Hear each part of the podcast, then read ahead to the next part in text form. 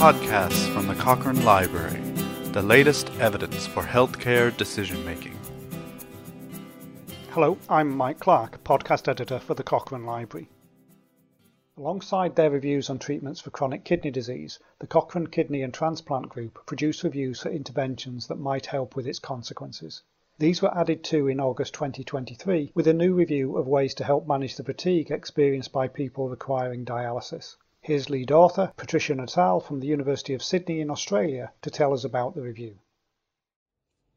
Fatigue is common and debilitating in people on dialysis and is associated with an increased risk of mortality, cardiovascular disease, and impaired quality of life. For patients receiving hemodialysis, both psychological factors such as anemia and treatment related factors such as dialysis frequency or modality have been shown to affect fatigue.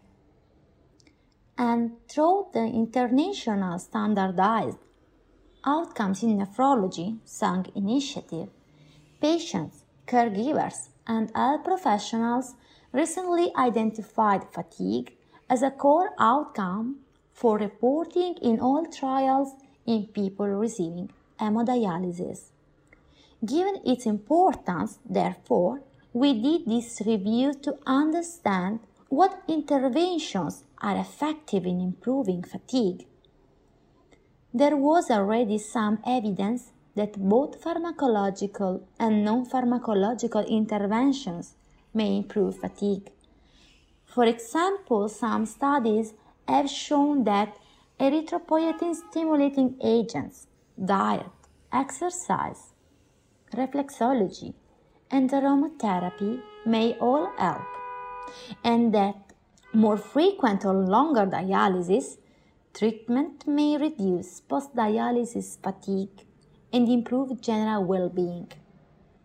In total, we found 94 studies involving more than 8,000 adults, but the quality of the evidence was low or very low due to imprecision, small sample sizes, and low event rates. The studies came from 18 countries and fatigue was assessed using different tools in a wide range of heterogeneous interventions which limited our ability to pool and meta-analyze the data.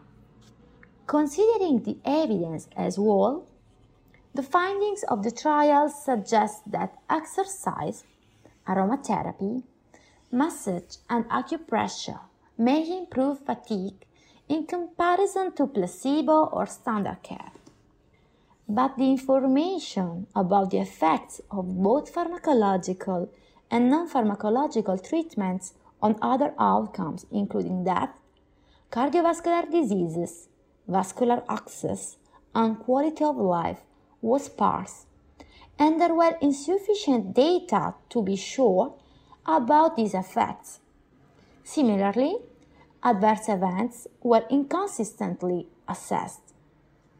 In summary, therefore, our review shows that exercise aromatherapy, massage, and acupressure may be effective in improving fatigue in people on dialysis, but the effects of pharmacological and non pharmacological interventions generally on other outcomes, including death, vascular access, and quality of life, remain uncertain. Adequately powered High quality studies on the efficacy of interventions for improving fatigue in people undergoing dialysis are needed to resolve this. If you'd like to read more about the evidence that is currently available and watch for updates of the review if those new studies get done, you can find the full review online. Just go to cochranelibrary.com and search fatigue and dialysis to see a link to it.